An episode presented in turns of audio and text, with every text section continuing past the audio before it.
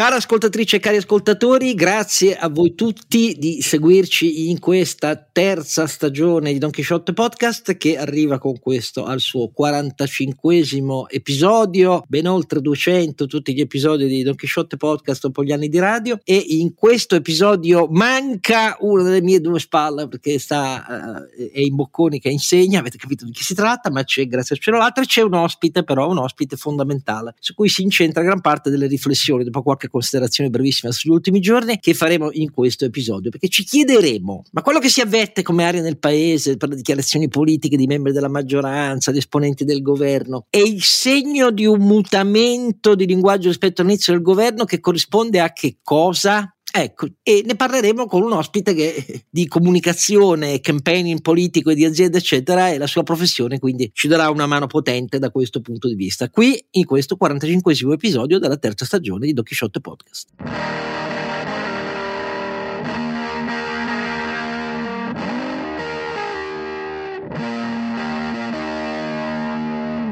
Don Chisciotte è sempre Oscar Giannino, è un po' abbacchiato perché francamente quest'anno per i tifosi ferraristi si, si, annuncia un altro anno di trepidazione e sofferenza, però i miracoli della moto italiana di cui avevamo già parlato invece la MotoGP si vedono e Bezzecchi ieri, ducatista sia pur non della squadra ufficiale, ha fatto una cosa perché chi, per, per chi va in moto e ha visto il, il Gran Premio è stata eclatante a dire la verità e, e comunque se vedete quanti ducatisti piazzati e Aprilia eccetera eccetera insieme sia KTM e qualche qualche giapponese verso il basso come moto e insomma il, il trionfo italiano quest'anno chiunque vinca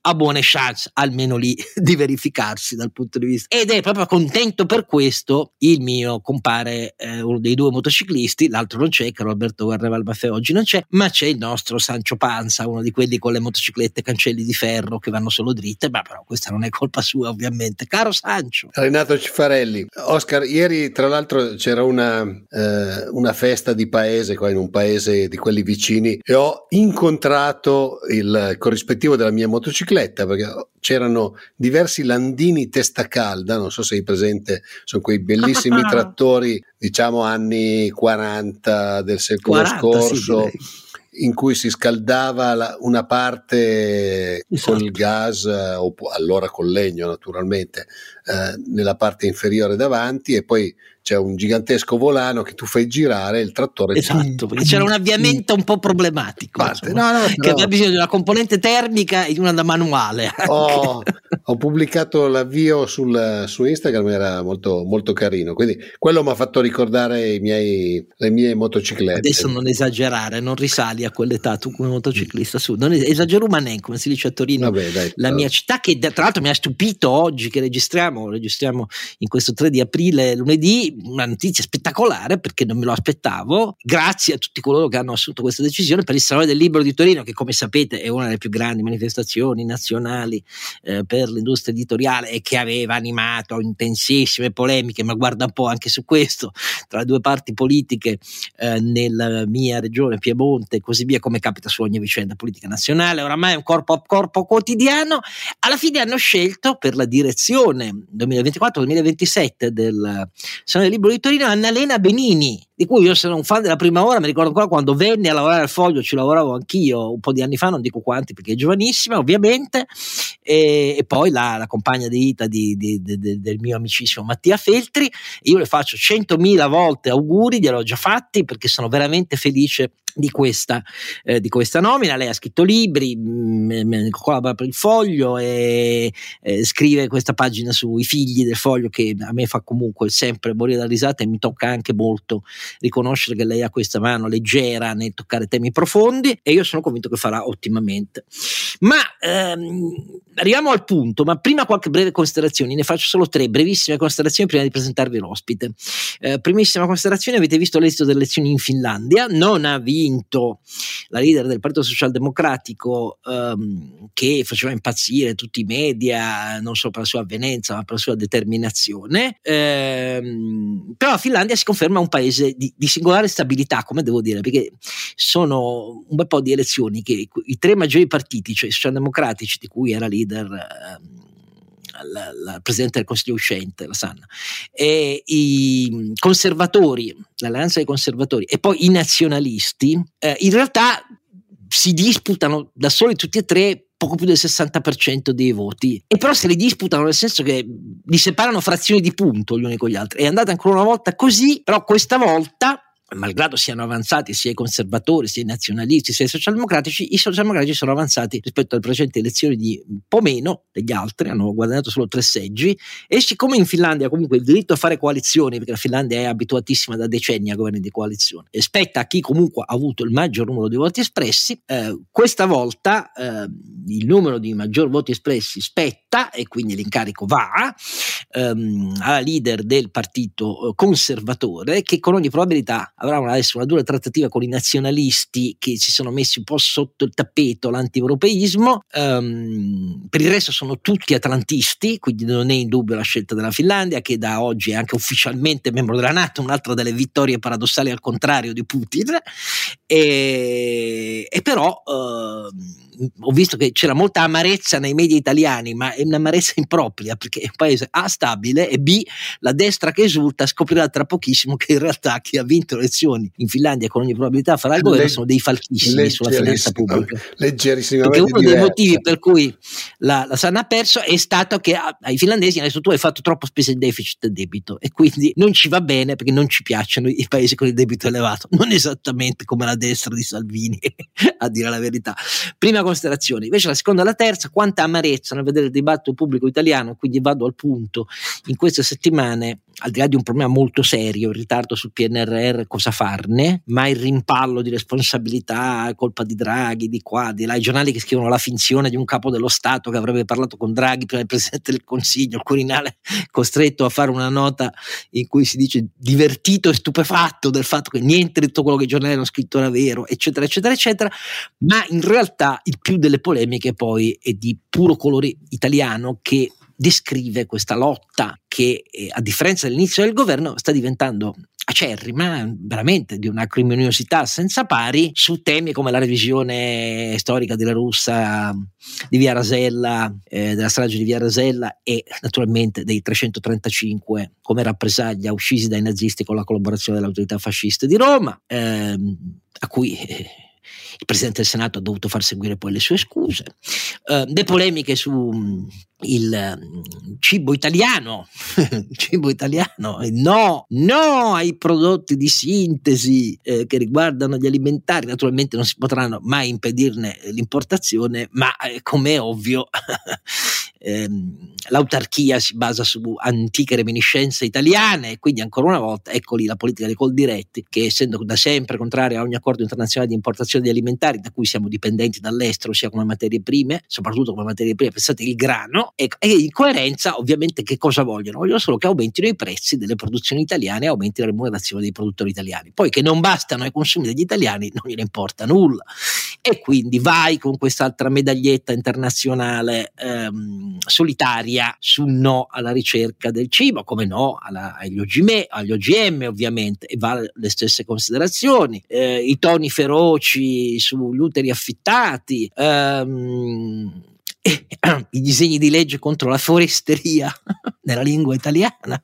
le forestierie. Va bene, ehm, ma tutto questo che cosa ci dice? Ci dice che qualche cosa sta cambiando per effetto della lotta abbastanza acuminata tra componenti di questa maggioranza. Berlusconi ha fatto un passo indietro, Salvini no, praticamente su ogni tema. E la nostra impressione è che anche il Presidente del Consiglio tenda un po' per dichiarazioni di pancia di esponenti del suo partito che forse la transizione culturale non l'hanno fatta bene per capire che il tono quando si governa deve essere diverso. Un po' forse anche per una natura sua, eh, che però aveva molto lavorato per non dimostrare, ricordate i toni sulla legge di bilancio, equilibrati, sempre determinati nell'affermare una propria visione, però insomma equilibrati. Adesso, tra le conferenze stampa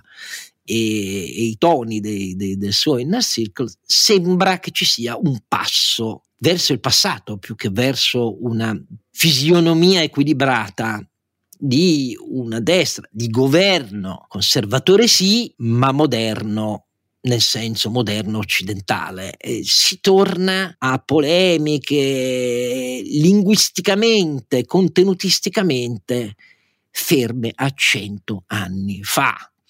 e a 80 anni dopo con la fine del fascismo. E allora su questo noi vogliamo sapere da qualcuno che si occupa professionalmente di toni del campaign politico, della costruzione del consenso, eccetera, eccetera, perché insegna questo all'Università Lewis, gli abbiamo chiesto di accompagnarci in una riflessione. Che cosa ne pensa lui? Lo avete già ascoltato ai nostri microfoni, noi siamo felicissimi che sia tornato con noi. Massimiliano Panarari, grazie di essere con noi. Grazie mille a voi per l'invito e una piccolissima precisazione all'Università Lewis e all'Università Mercatorum. Ah no, Roma. hai ragione, è già la seconda volta che mi pizzichi ed è quindi ancora più... lungi da me è meglio incassato anche questa volta, ben meritato lo schiaffone che mi tiri. No, no, eh, vabbè, ma io sono sincero, quando ammetto un, ho capito nella mia vita che devo ammettere i miei errori moltiplicandoli, chiedo scusa tre volte. Detto questo, da dove vuoi cominciare? Primo, questa impressione ha un fondamento Oppure secondo te, boh, roba di qualche settimana, di qualche intemperanza dei suoi, non tocca al Premier e Salvini che tira la corda e allora loro sono costretti a rispondere e così via. Siamo anche al giorno dei risultati del Friuli ed è un testa a testa nell'oltre 60% di consensi a Federica tra la lista mh, di Federica, quella di Fratelli d'Italia e quella della Lega di Salvini. Mi pare che però comunque sia il risultato è che chi descriveva un tracollo della Lega di Salvini anche a nord-est in Friuli, cioè distaccato dalla lista Federica e da Fratelli d'Italia, non mi pare che sia eh, questo eh, lo scenario che si profila e quindi Salvini dai e dai con la sua tenacia tutti i giorni su tutti i temi dal ponte dello stretto al mangiare italiano um, agli immigrati come è ovvio è forse una sua strategia di consenso, qualche risultato si vede, ma può essere che a te sembri tutto infondato. Quindi iniziamo dall'origine. Ha un fondamento la nostra domanda o no? Sì, è, è qualcosa di più di un'impressione, nel senso che fotografa, a mio giudizio, sono molto d'accordo, un contesto. Cioè fotografa quella che è una uh, situazione di mh, mm, ritorno della campagna elettorale permanente, eh, che era stata sospesa durante la pandemia, naturalmente per ragioni di forza maggiore, e che costituisce un eh, elemento strutturale in realtà della competizione per eh, il consenso nella società postmoderna e in particolare tra quei leader che hanno radici, ideologie eh, retoriche di tipo populista che quindi sono portati a comunicare costantemente in un contesto, eh, come dicevi perfettamente, in cui peraltro la volubilità e la volatilità dell'elettorato è costante, sempre più frequente, accelerata e lo dimostra anche la uh, fotografia di quello che sta di quello che è avvenuto nelle urne nel Friuli Venezia Giulia, contrariamente a quelle che erano anche delle eh, previsioni tutto sommato razionali per l'appunto, ma il consenso è un consenso molto mobile che cambia frequentemente, quindi i leader che soffrono eh, la sindrome, potremmo dire, della leadership intermittente tendono a comunicare e a occupare lo spazio pubblico costantemente attraverso messaggi, discorsi e... Eh, Cos'è la sindrome della leadership intermittente? Lo chiedo perché ci ascolta. Sì, è la condizione a cui accede il leader eh, oggi, ovvero un contesto in cui la, eh, un elettorato molto più volatile decreta grandi successi e anche eh, repentini trionfi, ma è presto, diciamo, è molto pronto a ritirare la delega e a spostarsi su un altro leader, un altro partito, soprattutto su un altro leader. Per fare degli esempi possiamo pensare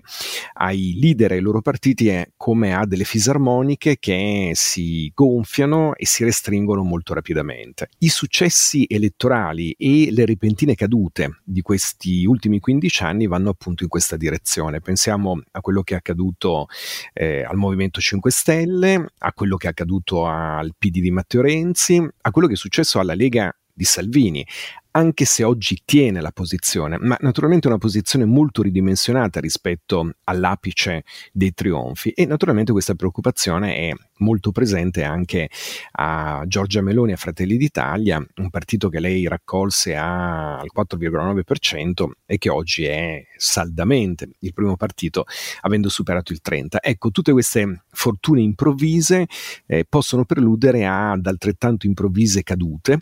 e quindi a forme di leadership intermittenti che già sono all'opera peraltro in altri paesi, quindi l'Italia semplicemente si sintonizza su una tendenza della post-politica e dell'antipolitica presente anche in altri paesi.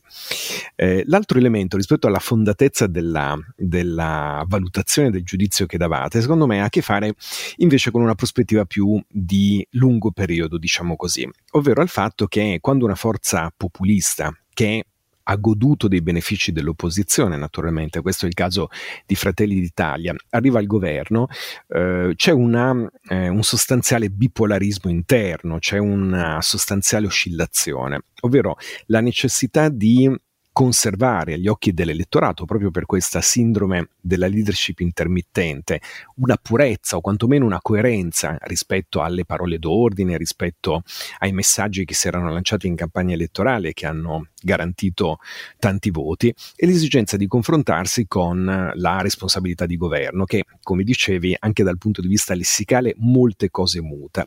Ma questa eh, condizione, che è una condizione strutturale per tutti i partiti che appunto arrivano al governo è moltiplicata e amplificata nel caso dei partiti populisti e nel caso addirittura di Fratelli d'Italia ha anche dei pregressi molto problematici, ovvero il fatto che eh, si tratta di una forza politica che ha vissuto delle metamorfosi, una parte del cui gruppo dirigente è ereditato direttamente dalla eh, destra missina non ha fatto davvero i conti con il passato perché non intende farli ed è quello che vediamo nelle esternazioni del presidente del Senato Ignazio La Russa, Ignazio Benito La Russa non a caso, e peraltro invece eh, diciamo si trova in una condizione di eh, pensare che eh, l'adesione alla responsabilità di governo comunque può essere giocata in termini equilibristici con dei messaggi identitari ed è appunto quello a cui stiamo assistendo. Ma qui viene la domanda. Io sulla tecnica che hai descritto è una tecnica appunto che accomuna molto questo fenomeno che da tanti anni io non lo vedo, non, non l'ho visto in particolare retrocessione come sembrava a molti osservatori in occasione del governo Draghi, io l'ho sempre considerata un, un'eccezione temporanea, non mi sono affatto stupito che poi sia stato travolto, ehm, è, è stato vissuto dai partiti, come sempre i governi di quel tipo anche precedenti, come una specie di parentesi obbligata perché, perché qualcuno tirasse fuori le castagne dal fuoco senza che i partiti si bruciassero le mani, questo è quello che è una costante, non, non sono quelli i fenomeni temporali che possono mettere le radici di un cambio strutturale delle tendenze in corso. Però queste tendenze, cioè quelle della ricerca dell'identità come fondamento di un rapporto sempre saldo con una propria base per evitare che emigri perché tutti i voti della destra non hanno fatto altro che migrare prima da Berlusconi verso la Lega, poi da verso Lega Meloni negli anni eh, e quindi il motivo è tenerli saldi una volta che li prendono, che li si prende e quindi ci sono i temi identitari su cui farlo. Però a dire la verità, la particolarità un po' italiana non solo italiana, cioè è evidente per esempio che nella deriva del Great All Party, nel Partito Repubblicano eh, americano, c'è una fortissima componente eh, che non è solo nazionalista, non è solo razzista, eh, ma è proprio... Mh, insomma, il trampismo ha delle forme particolari, come devo dire, ecco, eh, che contempla fino a... Elementi di sovversione delle istituzioni. Si è visto un attacco al congresso, si è visto in questa corte indefessa che Trump continua ad avere verso eh, segmenti armati, visto anche la particolare storia costituzionale e, e, in materia di eh, armi degli Stati Uniti, in cui quel diritto si fonda su uno dei fondamenti delle milizie delle colonie americane, poi sono passati secoli, però insomma, ecco, quella ha una caratteristica tutta sua, ma però in definitiva se uno vede cosa è successo in Francia sia a sinistra che a destra, le derive identitarie ci sono. La particolarità, però, che è solo italiana, tranne forse il caso di Vox in Francia, che però sì, Vox è, è, è un po' stato messo sotto sia dalla prova solida di governo di Sanchez, non significa che io ne condivida il programma, però solida, Sanchez è uno che si è fatto quattro primarie e tre elezioni rivincendole, come devo dire, ehm, contro l'estrema sinistra, eh, l'abbiamo già descritta questa volta mille volte, ma c'è anche nel campo conservatore Vox che non sfonda. E per quanto Vox occhieggi su molti temi al vecchio franchismo, si guarda bene dal farlo esplicitamente, perché resta una specie di tabù, con tutto il rispetto, nel dibattito pubblico spagnolo. Noi siamo l'unico paese in cui invece il più di questa deriva identitaria sembra oscillare tra eh, esplicito revisionismo del giudizio su tutto ciò che è stato il fascismo nel nostro paese, tutto, mm, io mi auguro che il prossimo 25 aprile ci, ci, ci, salvi da nuove polemiche perché veramente mi fanno un po' tristezza, però tutto perché il mito dell'autarchia, il mito del parlate italiano, il mito del di questa difesa di una concezione di famiglia che, eh, con tutto il rispetto, eh, io posso capire, perché sono questioni etiche su cui ciascuno ha diritto alle sue idee, eh, opinioni anche molto diverse sulla gestazione per conto terzi, su, però il mancato deliberato riconoscimento delle trascrizioni familiari dei figli di coppia omogenitoriale che hanno quella facoltà perché sono cittadini di altri paesi dove quel diritto è riconosciuto e noi ci rifiutiamo di riconoscerlo in Italia è una cosa che non fa altro che ledere i minori, ma viene considerata però comunque fondamentale per difendere una idea radicata che la famiglia italiana è una sola e non si toccherà mai. Mm. Tutti questi temi, così, eh, ripeto, scopertamente radicati in un passato che sembrava passato, ecco, sembrava veramente consegnato al passato, agli storici, a memorie magari non condivise, perché la memoria della resistenza è una memoria non condivisa, sì, la sinistra se ne è appropriata, eh, però voglio dire, nei decenni della Prima Repubblica, con tutto rispetto, tranne le eh, citazioni ogni tanto di Almirante, non ci si divideva più identitariamente su queste cose. Adesso invece questo tipo di richiamo è un tipo di richiamo che viene considerato di nuovo fondante. E dall'altra parte Salvini non è che faccia la stessa cosa, però Salvini non fa altro che ribadire sull'autarchia è tale quale, allineatissimo se non di più, c'è una specie di contesa tra, ormai tra Fratelli d'Italia e, e, Salvini sull'ideologia dell'autarchia per aumentare il prezzo delle derrate alimentari italiane perché solo i produttori italiani bisogna remunerare, gli altri chi se ne frega. Ecco, questo è, è, è allineato. Sul fascismo no, sta attento, ma poi vai sull'immigrazione ed è un'altra cosa dove l'unico paese al mondo che ha deciso di sanzionare e bloccare le navi di chi salva eh, nel Mediterraneo siamo noi, con tutto il rispetto. Eh, ci sono altri paesi che hanno metodi di respingimento che non mi piacciono e che sono durissimi, dai muri fisici dell'Europa orientale alla estrema durezza di spagnoli a Ceuta e Melilla. No, chiarissimo, anche lì c'è un muro, tanto per essere chiari, però qui stiamo parlando del disprezzo per le vite umane di chi naufraga in mare e lì siamo solo noi. Ecco, questi temi così radicali e che affondano le proprie radici in identità che si difende come a dire guardate che nell'Italia profonda c'è queste cose, ci sono anche se per decenni non ci sono più state nel dibattito pubblico, li avete fatti vergognare, ma gli italiani la pensano come noi, vogliono questo, la pensano così, e Duce tante cose le ha fatte bene, eccetera, eccetera, eccetera. Questa cosa è solo italiana o ci sbagliamo noi? Massimiliano? E ci sono probabilmente due componenti. Una è che la radicalizzazione è molto presente all'interno delle destre e dei partiti populisti in generale nel mondo. Uh, è presente perché si tratta di temi che erano scoperti e quindi eh, nel momento in cui una formazione politica, eh, in realtà eh, diciamo, i partiti populisti sono quelli che eh, tutta una scuola politologica chiama eh, contraddistinti da thin ideology, da un'ideologia sottile, un'ideologia che viene, che corrisponde per certi versi ad una scatola vuota, che viene riempita eh, in maniera diversa a seconda dei contesti eh, culturali, politici, nazionali o comunitari e in relazione anche alle circostanze e alle opportunità. E naturalmente l'opportunismo è una componente importante della politica, non di oggi e non solo dei populisti. In questo caso la radicalizzazione dei partiti populisti in qualche modo asseconda un processo che in America è conclamato e presente da molto tempo, la polarizzazione, ma dall'altro corrisponde anche alla fragilità degli stessi partiti, che non essendo più macchine organizzate e strutturate come sono state nell'Ottocento e nel Novecento, ma essendo fondamentalmente o dei partiti personali con un leader molto forte e molto proiettato nella comunicazione o dei comitati elettorali, sono facilmente diciamo così, infiltrabili da parte di lobbies e gruppi organizzati.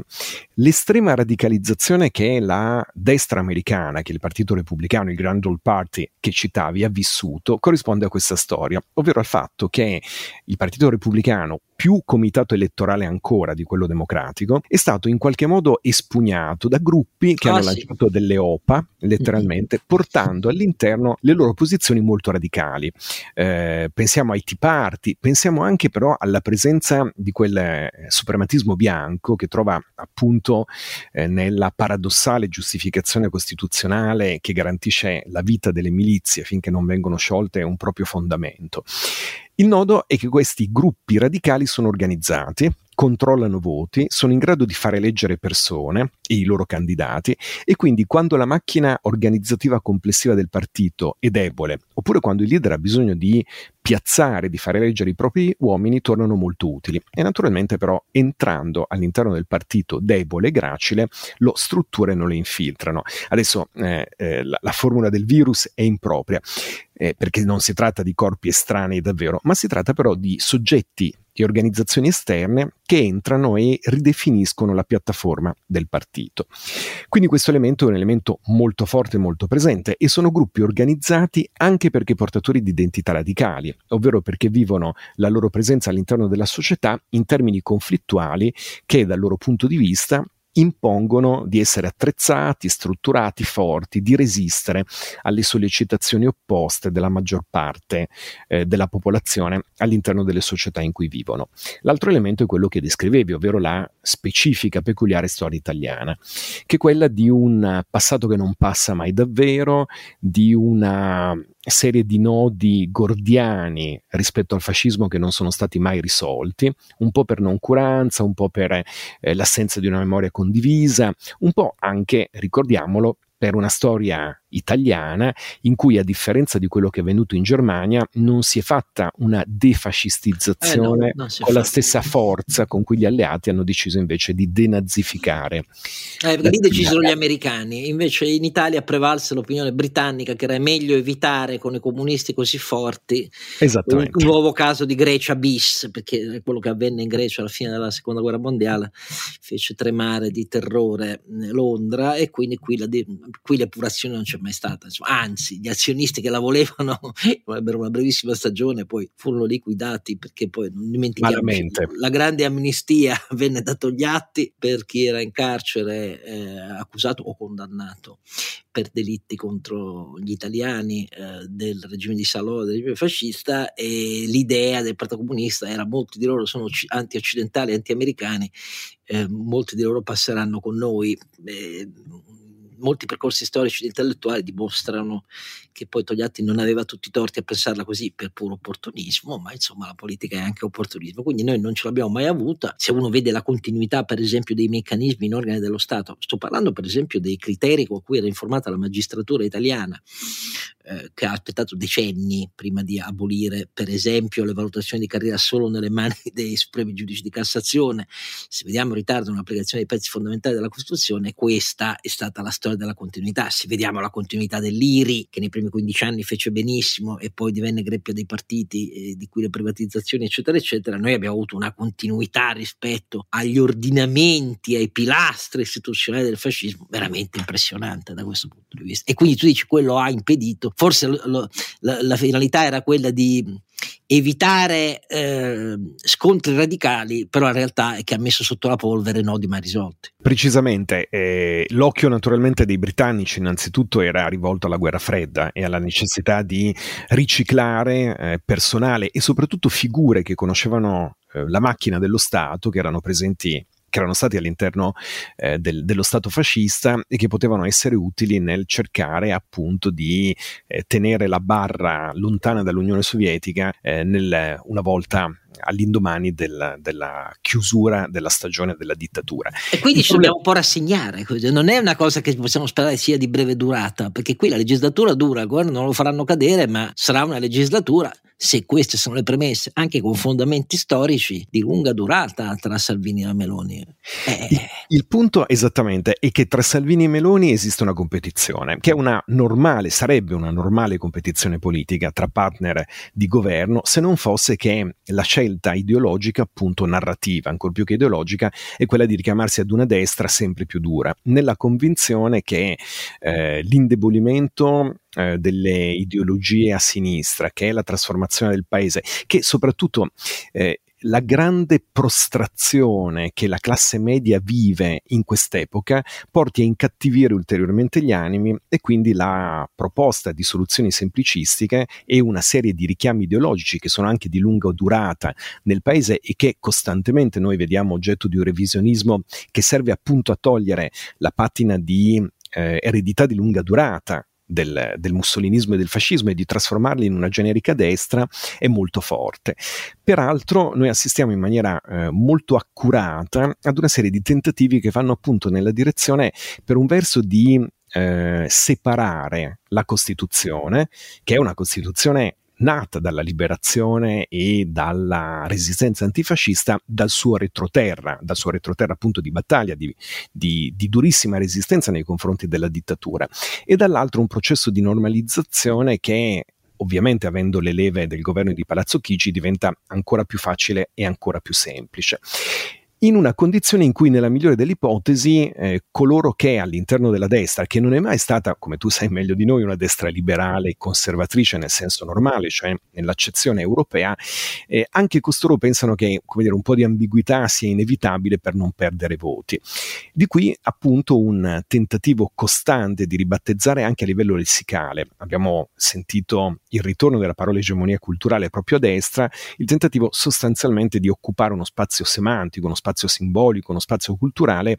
con contenuti che non sono quelli come vengono presentati di una destra liberal conservatrice normale, nonostante si invochi e si continui a utilizzare questa parola, ma che affondano le loro radici in pezzi di cultura politica dall'autarchia al sovranismo, come ricordavi, al nazionalismo, a questa eh, incredibile polemica con i cosiddetti forestierismi, che però trova all'interno del paese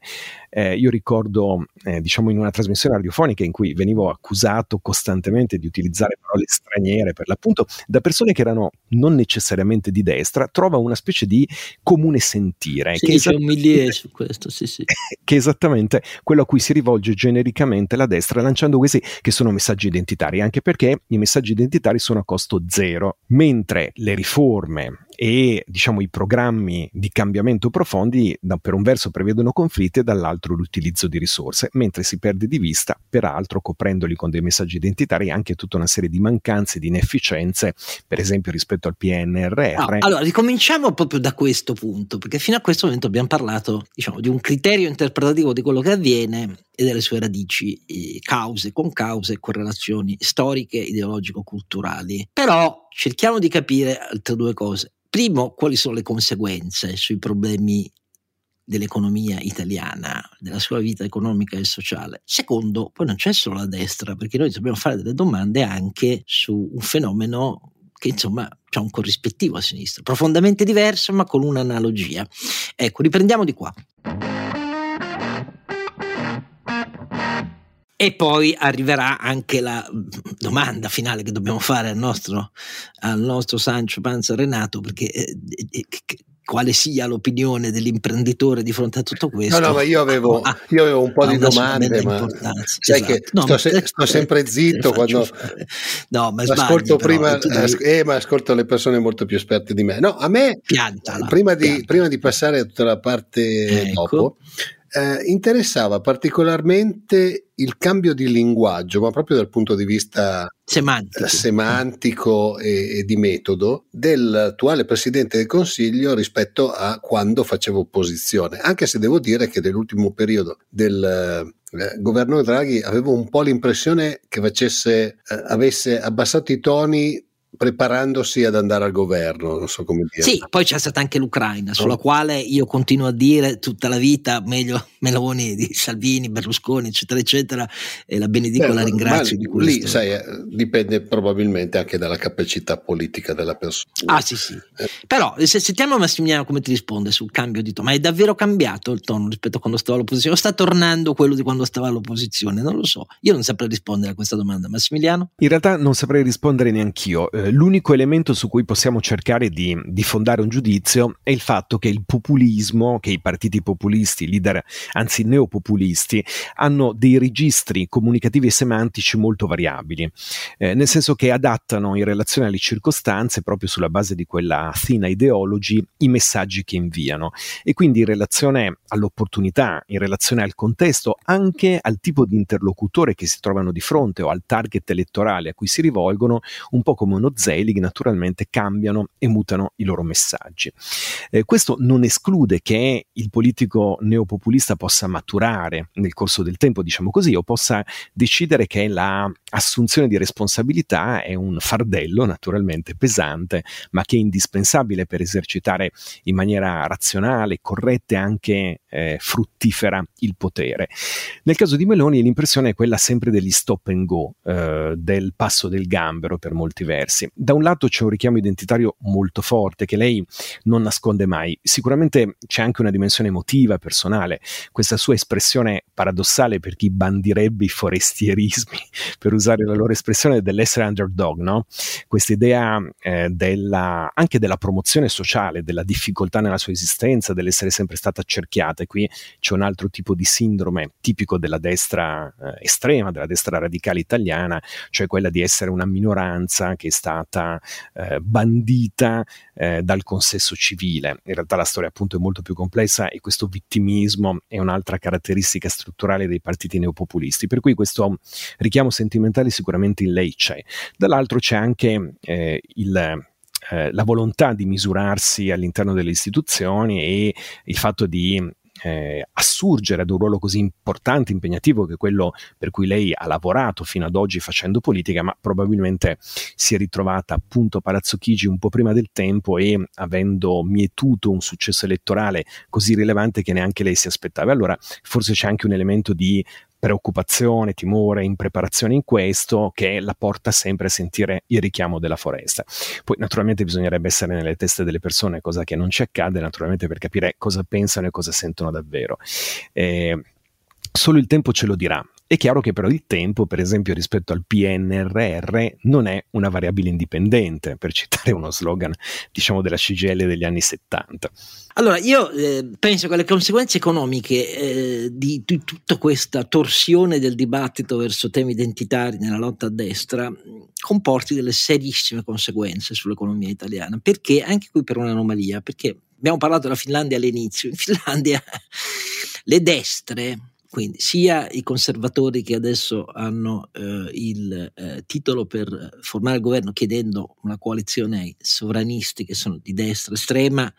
anche se si sono un po' truccati ultimamente, restano in realtà, a parte che atlanticissimi, ma restano in realtà mh, come atlanticissimi non sono nella destra italiana, eh, tranne, lo ripeto, per fortuna, eh, Giorgia Meloni che sull'Ucraina e la Nato non ha la minima esitazione, a differenza di Salvini e Berlusconi, ma restano sulla politica economica di finanza pubblica per il rigore, per il meno deficit e meno assistenzialismo. Uno dei temi dominanti su cui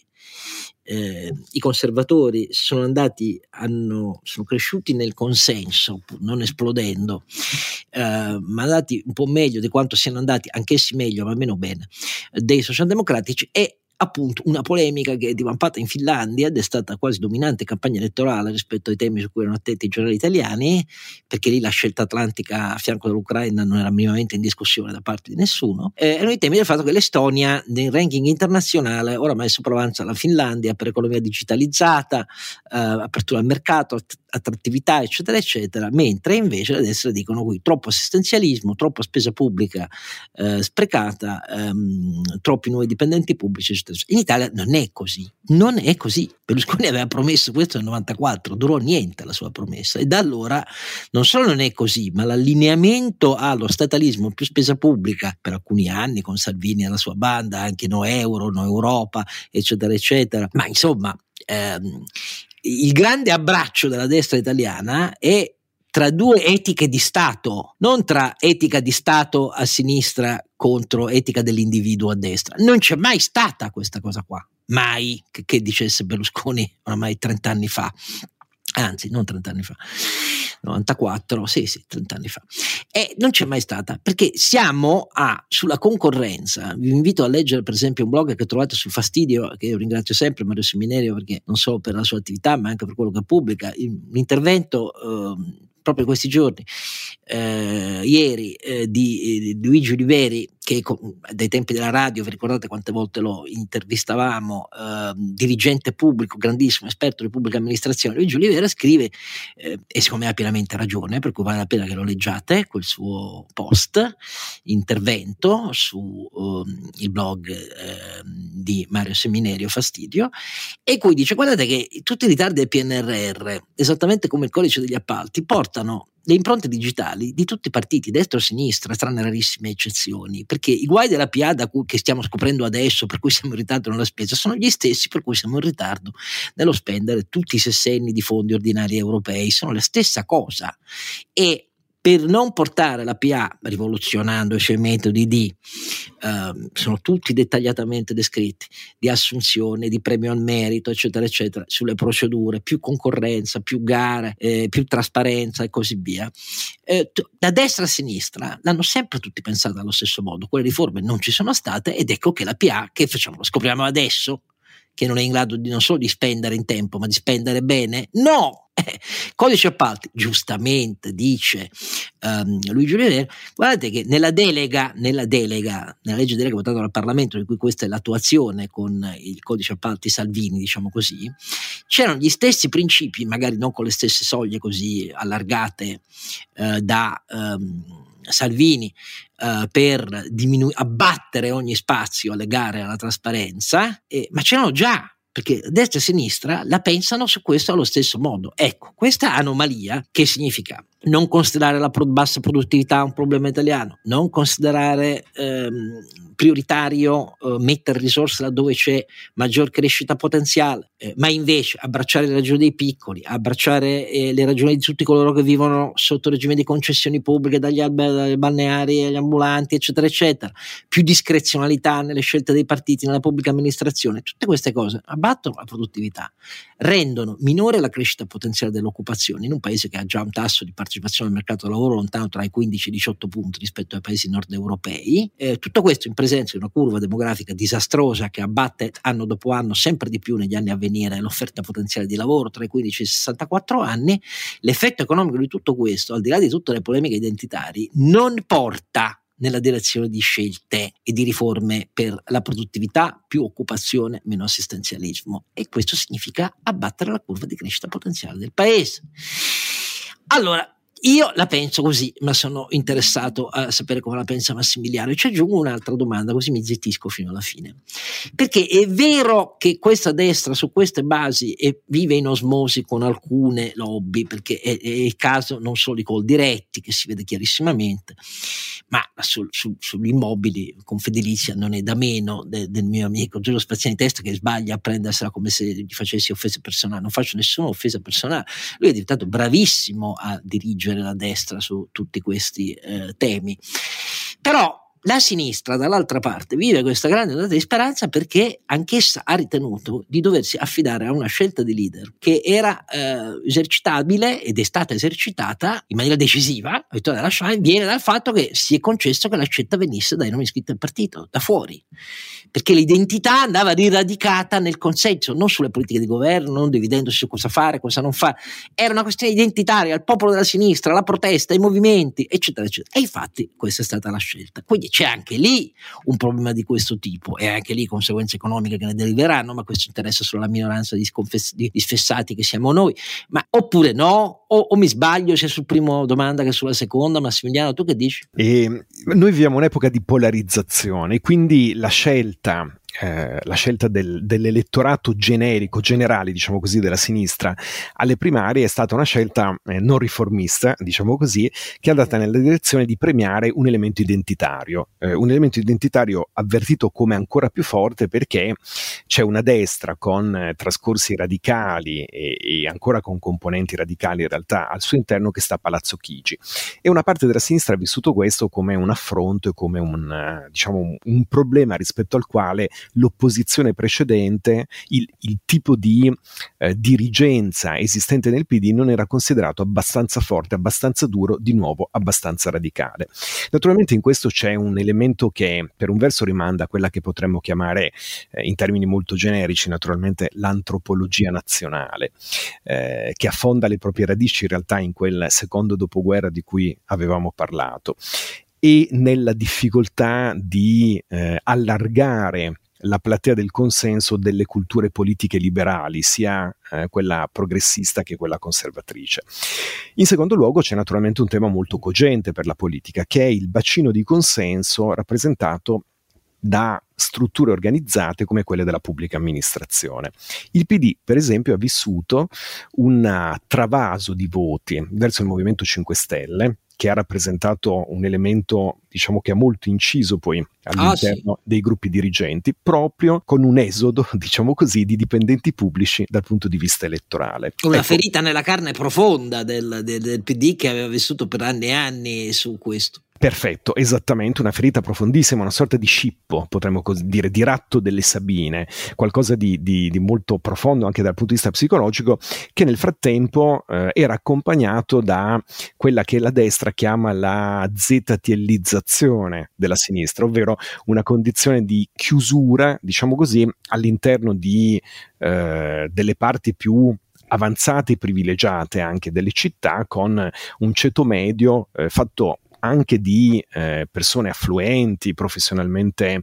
eh, collocate, la parte trainante per certi versi di un pezzo di, di paese che faceva molto fatica a sintonizzarsi invece sulle, eh, sui modi di vedere, anche sulle fragilità e i problemi delle parti più popolari di questo paese. Per cui ecco, la scelta radicale è una scelta anche di un pezzo di elettorato del PD per l'appunto che è più riconducibile alla ZTL, diciamo così, che ha la capacità di rimettersi in sintonia con i ceti popolari. Eh, per ritornare alle primarie, verosimilmente una maggiore, per quanto possa sembrare paradossale, una maggiore capacità di mettersi in sintonia con eh, quello che era il vecchio popolo eh, della sinistra stava nel, nella figura del presidente della regione Emilia-Romagna, Stefano Bonaccini, che è una figura diciamo concreta, eh, più capace di parlare alla gente normale, usando di nuovo una categoria molto generica, e meno ZTL per così dire.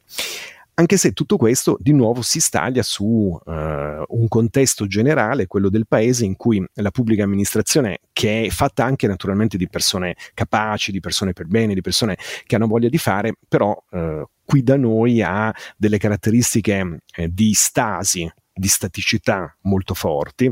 eh, accompagnate anche da settori consistenti dei sindacati e non riesce a essere quel fattore di modernizzazione che invece in altri paesi, l'Estonia che citavi, eh, i paesi scandinavi in generale, è una delle punte di diamante dell'innovazione, nel senso che a trainare i paesi scandinavi è anche un settore pubblico appunto molto modernizzato, con caratteristiche differenti da quelle dei paesi mediterranei e soprattutto con un'attenzione all'innovazione, anche quella tecnologica, e una capacità di accompagnare le imprese, che invece nel caso italiano continua a essere un gigantesco problema. Nel senso, e naturalmente questa è semplicemente una constatazione, che chi vuole fare imprese in Italia, come voi mi insegnate, sapete meglio di me, trova purtroppo nella pubblica amministrazione non un facilitatore, come avviene in altri paesi, anche negli Stati Uniti per esempio o in Gran Bretagna, ma troppo spesso un soggetto che ostacola, eh, che moltiplica la norma e questo è anche figlio di nuovo di una tradizione di lunga durata in questo paese, cioè l'idea ossessiva della norma, eh, figlia della cultura giuridica su cui si è costruita peraltro eh, la nazione unitaria, che purtroppo ha finito per degenerare e per produrre vincoli, lacci e lacciuoli di cui non abbiamo bisogno. Infine, chiudo, e qui c'è una dimensione davvero psicologica, in realtà è chiaro che questi tempi di passioni grigie, no? per dirla eh, con Miguel Benassayag, lo psicanalista e filosofo che muto questa espressione da Spinoza, costituiscono un'epoca in cui le giovani generazioni, anziché eh, avere la prospettiva del futuro, anziché desiderare la possibilità di correre, si trovano a loro volta sprofondati in un contesto molto grigio che toglie energie, eh, in un paese che è anche gerontocratico naturalmente e che fa di tutto per impedire l'innovazione e la discontinuità. E peraltro di nuovo il conflitto generazionale qualcosa che si misura anche all'interno della pubblica amministrazione, con equilibri naturalmente molto a favore delle generazioni passate rispetto ai pochi giovani che riescono ad entrare e che è un'altra zavorra rispetto alla possibilità di modernizzarci. Bene, io faccio un'ultima considerazione, poi cedo la parola per le conclusioni a Renato, oltre a ringraziare Massimiliano Panarari, eh, se qualcuno si aspettava eh, anche un commento che riguardasse... Eh, il candidato Alessandro Baran, che io stimo molto per il coraggio con cui si è esposto in Friuli eh, a una candidatura alle regionali che era appoggiato da eh, Azione Italia Viva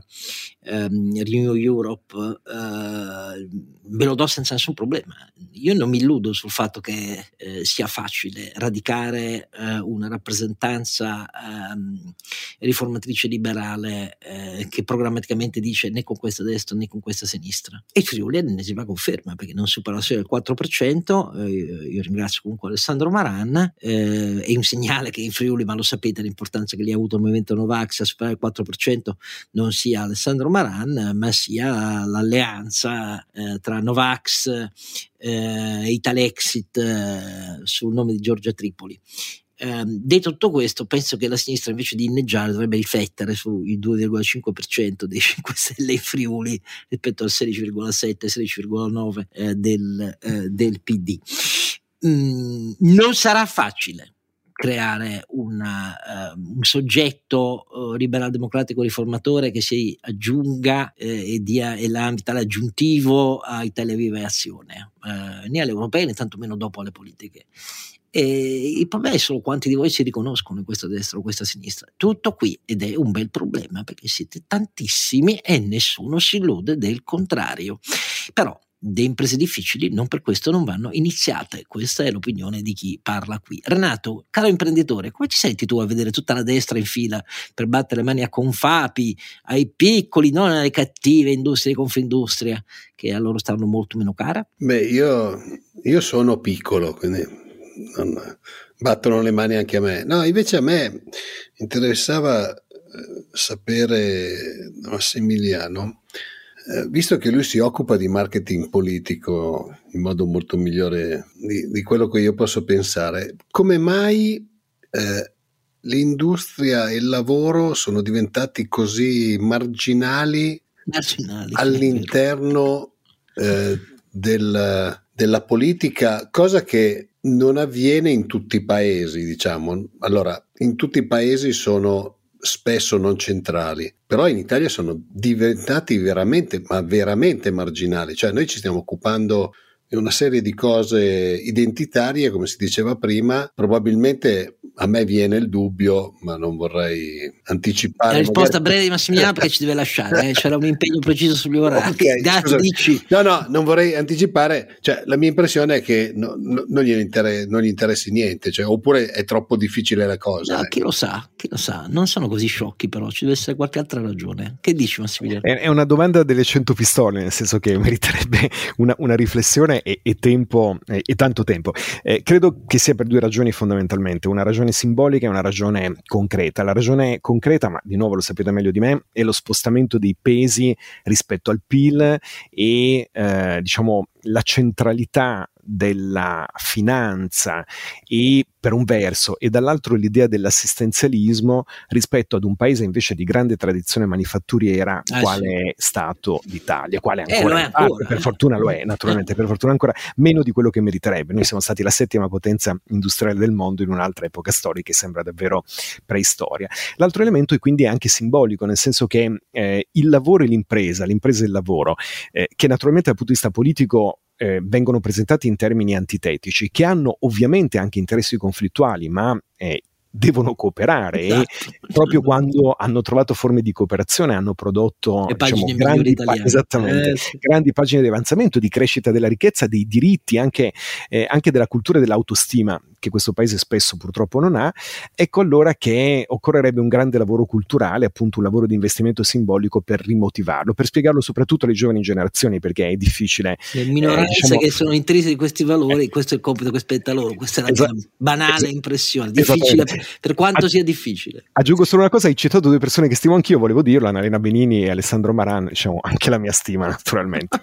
Va bene, allora grazie infinite a Massimiliano Panarari e, e a Renato Sancio Panza che eh, ci hanno accompagnato eh, in questo tentativo di farvi riflettere, al di là di quello che pensate sui singoli temi di questa specie di contesa finale. Vi lasciamo con una domanda finale che è irrisolta, perché solo il tempo ce lo dirà. Ma insomma, Salvini e Meloni sono una biga che tira, eh, vede la biga, il carro con due cavalli che tirano e che possono anche scartare, perché le bighe erano così, un cavallo di qua, un cavallo di là, però sono assicurati da delle cavezze e dalla mano ferma dell'auriga per andare nella stessa direzione. Oppure sono due leoni in gabbia? Ecco, su questa domanda vi do appuntamento al 46 episodio. Grazie Massimiliano Panarari, grazie a Renato Cifarelli e grazie soprattutto a voi tutti che ci seguite in questa terza stagione di Don Chisciotte Podcast. Don Chisciotte è un podcast autoprodotto da Oscar Giannino, Carlo Alberto Carnevale Maffè e Renato Cifarelli in collaborazione con mdeaudio.com. Post produzione di Daniele Adamo. Per la pubblicità scrivete a info at donchisciottepodcast.it. Sigla e musica originale incisa dalla famiglia Bonfiglio. L'autore è Michele Novaro. Copertina di Simone Angelo Ferri e non ci sono autori perché andiamo rigorosamente a braccio, mentre le uscite sono regolari nella loro irregolarità.